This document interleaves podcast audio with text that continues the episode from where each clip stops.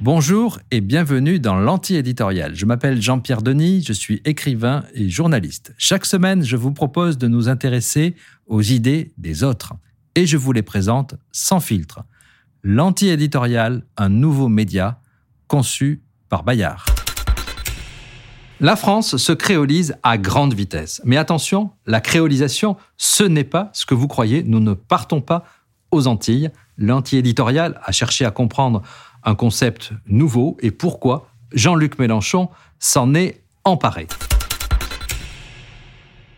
Si vous avez suivi le fameux débat télévisé entre Jean-Luc Mélenchon et Éric Zemmour, ce débat qui a lancé la campagne présidentielle, vous l'aurez peut-être remarqué. Face à Zemmour, qui veut réhabiliter la vieille notion d'assimilation dont l'anti-éditorial vous a déjà parlé, Mélenchon sort de sa besace un concept plus exotique, en tout cas moins familier, la créolisation. Pour le candidat de la France insoumise, la France se transforme sous nos yeux par l'apport d'éléments nouveaux venus de l'extérieur. Et loin de menacer notre culture, cela l'enrichit. Par exemple, nous apprécions désormais le couscous ou la pizza qui ne font pas partie de notre tradition culinaire. Mais cela ne menace pas l'existence du bœuf bourguignon. La gastronomie française, celle que le monde entier nous envie, n'est pas menacée d'affadissement. Cette idée, la créolisation de la France, Mélenchon l'a rodée pendant des mois. Alors que le vieux routier de la politique cherche à se renouveler, il décide d'en faire l'un des socles idéologiques de sa troisième campagne présidentielle. Pour quelle raison? Eh bien, c'est une idée, c'est une image, c'est sans doute une conviction, mais c'est certainement aussi une stratégie, et même une double stratégie. Mélenchon est d'accord avec Zemmour sur un point en 2022, l'identité sera au cœur de l'élection. Comment être français? Comment refaire l'unité française? Voilà la question qui servira à définir le champ de la présidentielle plutôt que les sujets concrets, le pouvoir d'achat ou la sécurité. Citons Mélenchon face à Zemmour, la créolisation n'a pas créé une addition de communautés, elle a créé une communauté commune sous l'empire de la loi et qui produit une culture commune. Mélenchon veut à tout prix éviter qu'on l'accuse de renoncer à l'unité républicaine, à la France une et indivisible. Selon lui, l'apport de différentes cultures, de différentes identités, ne crée pas une addition de communautarisme, elle crée donc une culture commune. Mais il poursuit, je vous le disais, deux objectifs. Le deuxième, c'est que la créolisation, en somme, va servir de bonne vieille dialectique. D'un côté, il y a la gauche universaliste ou républicaine, très laïque, et de l'autre, la gauche différentialiste, multiculturaliste, peut-être communautariste. Avec la créolisation, il veut dépasser ces clivages et trouver un juste milieu entre assimilation et donc communautarisme. Aucun doute, Mélenchon est un pur produit de la gauche universaliste, mais il a fait ses comptes. Il constate que celle-ci a perdu le lien avec la jeunesse et en particulier à la gauche de la gauche. Il a aussi le sentiment que le couvercle républicain, couvercle unitaire, ne tient plus sur la marmite.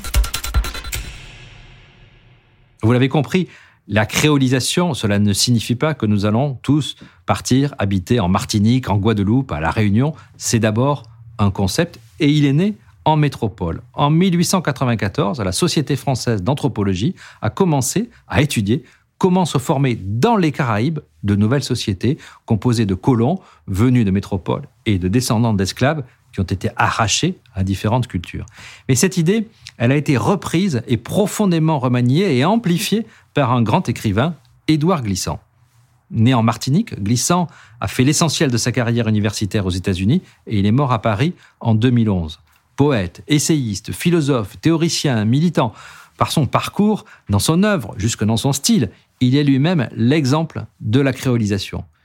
Mais que pensait-il exactement, lui, l'auteur du traité du tout-monde La créolisation, c'est un métissage d'art, de langage, qui produit de l'inattendu. C'est une façon de se transformer de façon continue sans se perdre.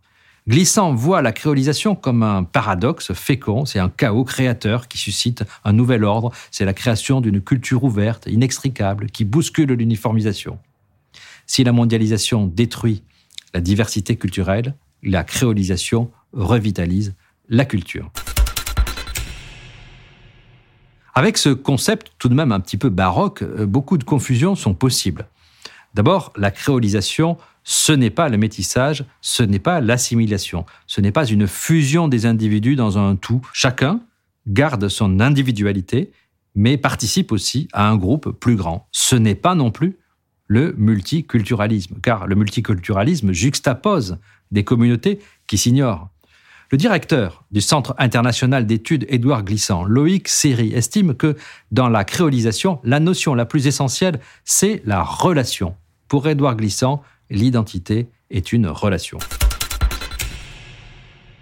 Pour lui, la créolisation, c'est aussi une réponse à l'échec des idéologies. C'est en même temps une sorte d'utopie, un mouvement et un moment de l'histoire humaine. Il en est vraiment convaincu, le monde entier se créolise. La créolisation, c'est le nouvel âge de l'humanité et c'est pour lui une excellente nouvelle. Et cette nouvelle, elle ne se décrète pas, elle se fait. Elle se fait spontanément, à une allure absolument vertigineuse. La musique ou la cuisine en sont de puissants exemples. Elle est aussi, il faut le dire, un projet politique à part entière. Au fond, nous pouvons faire plusieurs choix pour vivre ensemble, dont la créolisation. Celle-ci est donc justement un choix conscient d'embrasser la multiplicité des identités. Et très curieusement, Mélenchon refuse de présenter la créolisation comme un choix, un choix politique. Il s'en tient à elle comme un fait social, un fait historique qui serait à l'œuvre depuis longtemps, pour ne pas dire depuis toujours, jusque dans la société française. Quand on sait à quel point l'histoire de France s'est construite politiquement sur une obsession de l'unité, ce point de vue, évidemment, peut être euh, discuté. Eh bien, discutons-le. Le débat se poursuit maintenant sur l'antiéditorial.fr. Vous avez la parole. Pensez-vous que la France doit se créoliser?